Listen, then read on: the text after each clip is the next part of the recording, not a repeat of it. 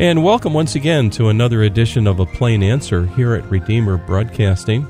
I'm Dan Elmendorf. On the phone line with us today is author David Bruins. He's written a new book, Reformation Riches for the Contemporary Church. David, it's an honor to have you on with us today. Thank you, Dan. Great to be here. I just ordered your book. I haven't read it yet. Um, I'm looking forward to reading it, David. And significantly, it's received several endorsements from across the Protestant denominations, including the editor-in-chief of Christianity Today. And uh, on Amazon, there's a little write-up about it, and it says this. It says, whether it is described as recovering treasures of gold, removing the clouds to reveal the clearest and bluest of skies, replacing fast food with delectable and healthy cuisine, or coming out of the valley to behold the most amazing alpine splendor, rediscovering the glorious biblical truths which were recovered during the Reformation, is extraordinarily liberating and invigorating. And I just love that quote. So today uh, I thought maybe you could uh, help us understand what these riches are. The, uh, the Reformation we'll be celebrating in a couple days from now. It occurred four hundred ninety-nine years ago, and yet its message was absolutely earth-shaking and yet beautifully simple. Um, yet it seems, David, that many churches are either downplaying or shelving that message. Uh, why is that? Uh, it's so true, Dan. Uh, we look at the uh, churches of the Reformation today, and we say, these are the churches that once shook the world. You know, really? kind of kind of hard to understand that one sometimes, right? Uh, so I think the problem that with shelving the Reformation to a large degree is that we often don't really understand what that message was, and, and, and then we're willing to settle for a lot less. Uh, for forgetting for a moment the churches that have gone off the rails in, in one way or another, Uh, take your best churches today preaching the gospel. Um, it's so watered down since the time of the Reformation. Basically, we're preaching and, and hearing about maybe one-third of, a, of the benefits of the gospel, good news. Hmm. Well, what I mean is this. Uh, we might hear about the forgiveness of sins, Christ's passive obedience on the cross. But what's most often missing is the active obedience of Christ, his living a perfect life in our place, fulfilling all righteousness and imputing that righteousness to sinners. Uh, this came to be known as the uh, in the Reformation as the Great Exchange, uh, Christ clothing himself with our sins and he clothing us with uh, his righteousness. And the other part that's missing is that the gospel is not a one-time thing for our justification, but it's for our sanctification uh, as well. Uh, Presbyterian pastor Ray Cortez, he, he uh, uses a, a nice analogy. He says, American evangelical Christianity uh, views uh, salvation much like a, a person having a lot of credit card debt, and he goes to the bank to, to seek uh, forgiveness of the debt, and the, the banker uh, forgives his debt and wipes his slate clean. And that that's really good. That's that's great as far as it goes. Uh, the problem is, is it leaves you with no capital. You still leave the bank without money. Uh, you still have to appease appease the banker the rest of your life. In Reformational Christianity, on the other hand, the banker not only forgives your debt and wipes your slate clean, but he also takes you aside and reveals that you've been made a co-owner of the bank, and now you have access to all these vast riches. Mm. And, and we could add to that, too, that uh, this person who's given all this doesn't become a lazy rich kid, but is uh, he, he works in you to make you a flourishing, uh, productive person as well. So as a result, you realize you have everything to give, you have nothing to get, you, you're, you realize you're a child of the multi-trillionaire king of the universe, and uh, and that he also works in you to, to create new affections. So the Reformation provided a real clarity, I think, for the benefits of the gospel. We have a much richer gospel in all its fullness. Sometimes it's uh, Reformation uh, gospel is referred to as two hundred proof gospel. Uh, and, and that can change your life. That can, that can change the world. Mm. When you understand that, you'll, you'll never want to settle for, for less. Mm. Yeah. You know, uh, Paul wrote to Titus, the uh, quotation is, not by works of righteousness which we have done, but according to his mercy he saved us by the washing of regeneration and renewing of the Holy Ghost. This gospel of Christ comes to us, it's been said, as an alien righteousness, I think it was Martin Luther that said that. It's it's outside of us coming to us. Can you comment on that a little bit? Yeah, uh, today we, we have a very me-centered type of worship. Um, how we do church becomes all about our doing and our experience. So the gospel can become rife with, with the legalism and sort of a Gnostic mysticism, uh, which which naturally well up in, in all of us. Um, Martin Luther had identified three ladders of idolatry that, that naturally uh, arise within us, uh, where we try to climb up to God. Uh, he called it the ladder of good works, uh, the ladder of mystical experience, and the ladder of speculative knowledge.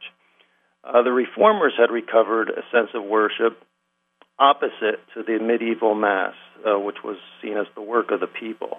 And worship was seen as receiving his gifts. Um, historically, Uh, the service was referred to as the divine service, where Christ uh, comes to serve us.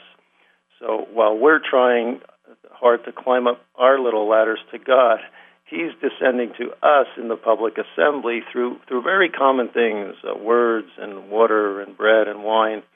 Uh, and not having that understanding, I think, can really lead to a lot of burnout. Um, Law and exhortations are good, but they, they can only guide you. They can't change you from the inside out. Only only the gospel can do that. So when Christianity becomes all about us, it can rob you of the joy and confidence that, that the gospel produces in us. So in other words, we're we're always looking to Christ, always seeking to glorify Him, and um, just make exactly. Him bigger and make us smaller, as as it were. Yeah, absolutely. Um, you've mentioned legalism, and is that, David, in your opinion, is that exchanged for some kind of a legalism light, as it were? Yeah, yeah, I think we see that a lot. First of all, legalism can take really two forms, uh, in trying to merit something from God by my performance, and also adding laws to His moral law, that, that you know, laws that we don't find in the Bible. So we, we had a heavy legalism in the past that was basically don't do X, Y, Z or you'll go to hell, or, or don't do X, Y, Z or you'll lose points with God and so forth. And the lists would vary. You, you had uh, some emphasize alcohol consumption or card playing or dancing, movies, you know, all kinds of all kinds of lists. Today we have a much uh, lighter, smiley form of legalism, more in the form of do this and you will be happy and fulfilled. Uh, you can have your best life now if you follow these steps.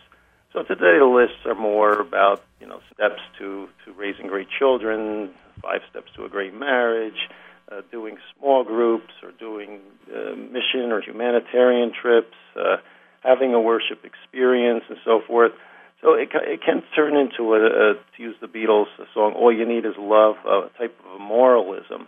And and the problem is that none of us can, and, and we don't love as we ought. So, in either case, uh, when you when you start to get law without gospel, um, uh, the law can become very harsh. So, I think what's happened from one generation to the next, uh, if you if you kind of liken it to Mount Sinai, which is, is sort of the symbol for the law, uh, the heavy legalism, people thought they could deal with Mount Sinai, and they were much closer to Mount Sinai with all its uh, smoke and thunder. And as a result, the next generation moved further away uh, and tried to keep Mount Sinai, I guess at a, you'd say at a distance. It looks a lot safer from, from far away, uh, and thought they, they could deal with it that way. Uh, the problem is, is uh, you know, we need a mediator in dealing with uh, Mount Mount uh, Sinai, and and Christ brings us to Mount Zion of the gospel, where where we can be honest about our condition, that that we um, we can't fulfill these laws ourselves, that we look to Christ. We don't boast as they did at uh, Mount Sinai and say, all this we will do. Uh, we come to Mount Zion and we rest and it is done. Uh, it is it is finished. Oh, amen. Yes. You know, uh, David, and I'm talking today with author David Bruins. He's written a new book, Reformation Riches for the Contemporary Church. Christians and guilt. Let's talk about that just a little bit. Um, we really need to grow in grace, and, and yet Christians sometimes uh, carry some guilt, or maybe a lot of guilt. Um, I believe in the book you mentioned that that applying the gospel is as easy as one, two, three. Can you can you explain that a little bit to us? Sure, and this goes to the distinction between the law and the gospel and how they relate to one another. Uh, the Bible uh, gives us laws, God's righteous requirements, and it also gives us the gospel, where God gives to us in the gospel everything that He demands and requires in the law. Uh, sometimes uh, in Reformed circles, it's uh, referred to as covenants of works and covenants of grace. So I, I talk about a one, two, three. The, the one is really the, what we call the first use of the law, where the law functions as a schoolmaster or a mirror uh, to show us uh, that we don't meet God's standards of holiness. And uh, in that sense, it's running to the Savior, which is number two, which would be the gospel, an, on, an ongoing use of the gospel in a sense, where where we run to the Savior, we're united to Him, and His perfect obedience imputed to me. Uh, that lifts our burden, and that frees us for number three, where we can go back to the law without its uh, without its harsh judgment, and just as a guide to, to direct me. And, and this is not a one-time thing. It's it's a way of life. So, so the gospel becomes relevant not only for the unbeliever, but for the life of the Christian as well. Uh, the problem we have today is many times we go back to the Old Testament and we try to apply the covenant of works or the, these laws with all its curses uh, to the Christian today. And the problem is we think that somehow we can pull it off. And that ultimately will lead to one, one or the other, either despair or, or sort of a self-righteous Phariseeism. What we need to do is we need to see that the failure of Adam, the failure of the Israelites throughout Scripture, the failure of ourselves, that Christ came to fulfill, that He exhibited the obedience uh, that the Father was always looking for. Uh, we see the verses where Christ, um, in, in Hebrews, we see that Christ is the fulfillment Uh, where where God in the Old Testament said He He desires um, mercy or desires obedience much more than sacrifice, and that's one way we can see that the Bible is all about Christ and Christ fulfilling the law, uh, the way He taught us to read the Scriptures, and, that, and that's such a comfort because we're we're uh, united to, to His perfect obedience, and that's just a, a wonderful thing that relieves our consciences and frees us uh, for good works. Mm, yes. What about the gospel and maybe people starting to think, oh, this is kind of boring. This is real simple stuff. Um, but isn't there always a, a newness to it? There is. I, I think the problem is is uh, we look at the gospel sometimes as just a subjective story of, of how I got saved. Uh, the gospel is an actual, uh, in actuality, is an objective and powerful uh, news. It's good news of what Christ did. Uh, and um Sure, there are subjective effects to that, but it's, but that's not the gospel. The gospel is, is the, the work of Christ uh, on our behalf. And again, when we realize it's for both the unbeliever and the believer, uh, that that's an amazing thing, and then that, that will never bore you. Uh, the gospel is something outside of me. It's it's the power of God unto salvation, both for my justification and my sanctification. Uh, this is what He uses to work in our hearts to create that initial miracle in our heart and an ongoing work in our hearts. So we have to understand the nature of what the gospel is and what it does, and that it's just not a one-time thing for an unbeliever, but it's a continual fountain for the believer and uh, and their sanctification as well. Uh, one person I quote in the book puts it this way, says the gospel not only ignites the Christian life, uh, but fuels it throughout as as well. And I think that's a, that's a great uh, picture of uh, of what the gospel uh, does does for us. Yeah, amen. There's a difference in my mind uh, between um, the preaching by the minister versus like uh, a seminar, like a self-help seminar you might go to or whatever. Mm-hmm. Um, it, there seems to be maybe a temptation for churches to, to go the seminar approach and, and kind of neglect the preaching of God's Word and maybe get the preaching into a mode where there, it's always therapy to deal with things like our mistakes or lack of fulfillment. Um, but what would Reformation preaching look like? Well, yeah, it's, it's definitely a little different, and it's not just preaching. I think it's really the whole service. Um, you know, if you have cancer, uh, you're going to need a lot more than a massage therapist. Um, and as, as Scripture indicates also, it's like like trying to, uh, when we try to dress a serious wound with with a with a Band-Aid. Um, when we when we come to church on on Sunday, we want to come to God's sanctuary, uh, not not just an auditorium. Uh, the historical liturgical elements of a worship service, they're all designed uh, to bring us God's wonderful and gracious gifts. This this gets back to what I mentioned earlier, the, the divine service. So we have the call to worship, the greeting of God, um, declaration of forgiveness, following our, our confession and so forth. It's all designed to, for, for God to bring us His good and gracious gifts. And when we when we realize that and, and see all the analogies from Scripture that, that derive from that, by either directly in Scripture or by implication, uh, it's it's a really exciting thing. I mean, you, you can view the service as a as a great meal, like a Thanksgiving dinner. It's like like getting a nice bath and a fresh change of clothes. Uh, it's like like a Christmas tree with a whole bunch of gifts there with your name on it.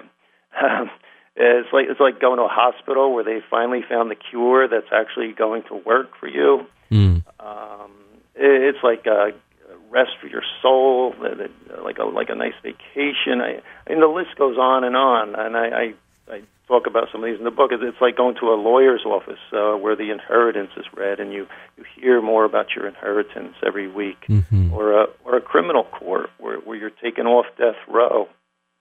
Or, or a civil court where, where you're adopted as, as his child, um, a, a nursery uh, where he takes he takes bruised reeds and, and he nourishes them to become uh, fruitful again. Mm-hmm. I mean, it's just amazing. There's just no end to all these analogies that you, you can come up with. Uh, you know, like I say, either directly or or by implication from from Scripture.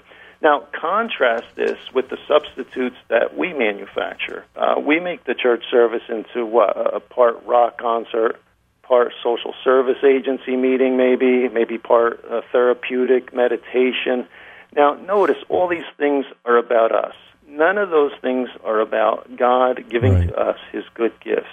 Now, these things can be fine. Uh, there's nothing wrong with these things necessarily during the week. You, you could uh, go to an, a concert on a Friday night.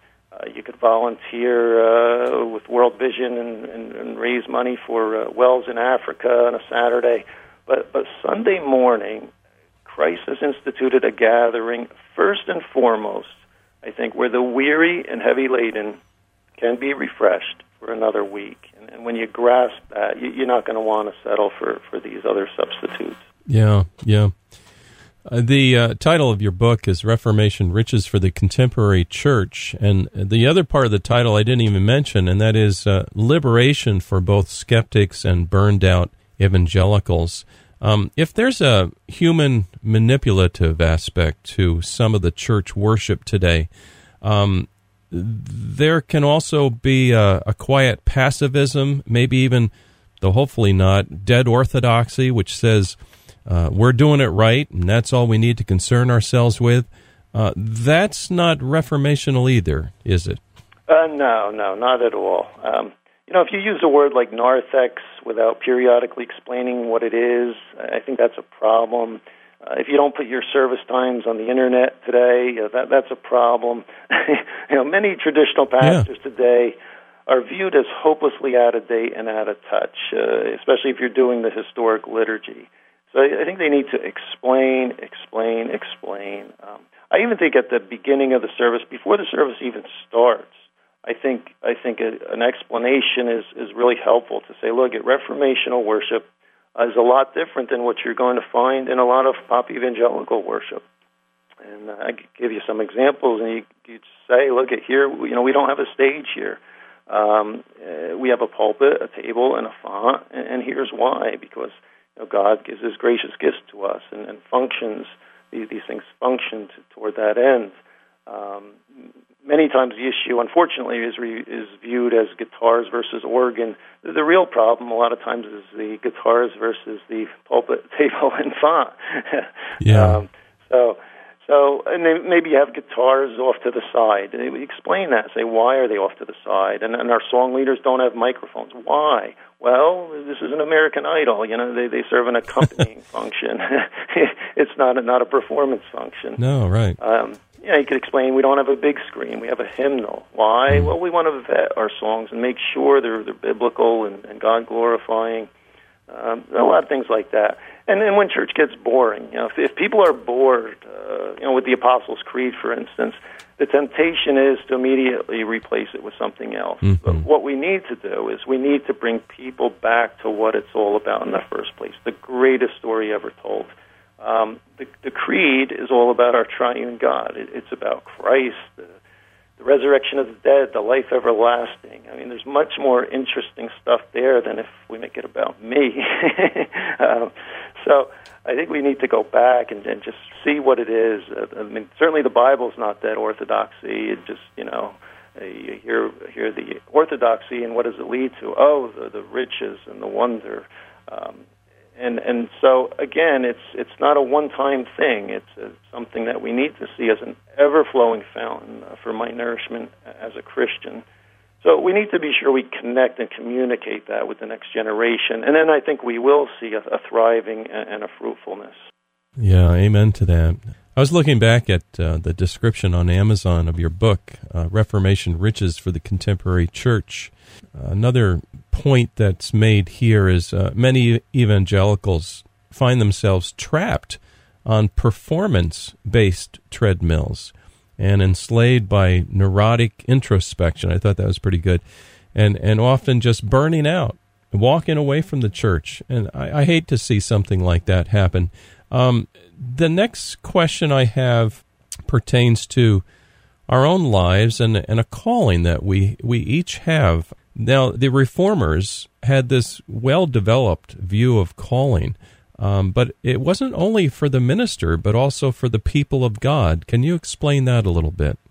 That, that's true. Uh, we, we see that with both Luther and Calvin. We have a very uh, strong teaching on vocation, uh, that we are, we're all fully validated in, in our service. Uh, we don't need to be a priest or, or a monk uh, to count. It's about loving and, and serving yeah. our neighbor.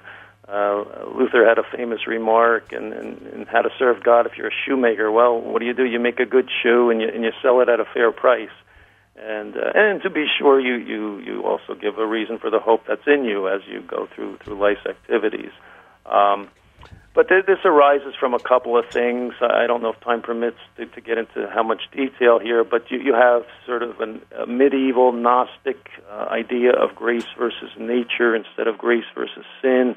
And on the Anabaptist side, you have sort of a separation. And so you, you end up trying to fit everything in, and sometimes into two categories, the holy and, and the profane. And what, what that fails to recognize is there's a whole third category of reality, uh, God's good and common things provided in His in His providence. Um, so, you, so you have uh, all kinds of, of vocations and things that we can enjoy, and, and good things come out of that. If you're yeah. a scientist, things like Novocaine, uh, anesthesia, uh, jetliners, you know, we produce things that are good and common for, for all of us. Yeah, for sure. Um, in the last minute remaining, um, if we were to read your book and say, uh, you know what, this guy is really hitting on something here, and it's just simply some old truth, um, could you help us um, in the next minute or so explain maybe certain adjustments that could be made uh, in our churches, nothing radical, but to get us closer to the Reformation riches that we seem to have forgotten? Yeah, I think there's a, probably a few things, a few adjustments that, that could be made. And we, we talked about before explaining a lot. Uh, explaining, I think, goes a long way. Um, and, and getting back to the uh, excitement that we find in Scripture itself. Uh, there's certainly uh, no dead orthodoxy there. Um, no. We had, at the time of the Reformation, some some Unity, pro, approximate unity, not a total unity, but there were some giant and distinct icebergs. I, I call them in the book uh, mm-hmm. the Anglican, Episcopalian, the Reformed, Presbyterian, the Lutheran, the Baptist. You know, maybe five, let's say five giant icebergs. Today we have a whole bunch of ice cubes, uh, all independent churches with their own unique statement of faith. So I think we need to start coalescing and coming together a little bit. And mm-hmm. I think the The Reformation, the overlap, I call it the eighty percent, where all of these denominations, um, where we agree on so many things. Oh, yeah. The solas of the Reformation, the divine service, the law and God, and just so many things that we could unite around these areas. And I think that's, uh, that, that's important. And we could lighten up, I think, a little bit in some of our practices. I think sometimes the heavy, long sermons and requiring uh, two services. There are sure. certain practices that sometimes we can checkmate people out of Christianity by making uh, yeah. making it hard and, and not, not making it uh, uh, easier. And, and that's a shame, because then they're faced with only two alternatives. And uh, you know, many will send their neighbors to the, the pop evangelical church, or their their children because of some of the practices that, that we've yeah. uh, imposed upon people. Yeah, I um, I have another interest besides the fact that I don't think sermons need to be that long. Um, they never get on the air if they're long either. People don't realize that. Hey, today we've been talking with author David Bruins.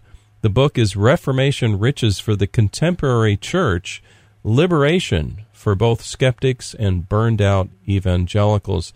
David, if someone would like to get a copy of your book, where could they go to get one? Uh, well, we have a website, uh, reformation riches dot com, and uh, yeah, they could purchase it uh, really anywhere, Amazon, uh, Barnes and Nobles, uh, from the publisher, really where, wherever books are sold, it's, it's available. Well, it's beautiful, and uh, I myself, like I said, I just got the copy of it. I really look forward to, to reading it, and uh, David, thank you so much for joining our listeners today. Thank you, Dan. And dear listener, join us next week for another edition of A Plain Answer. Let your kingdom come, and your will be done, right here on the earth like it is in heaven. Let your kingdom come, and your will be done, right here on the earth like it is in heaven. Thy cross is lifted o'er us, we journey in its light. We follow as you guide us. Lead on, O God of mine.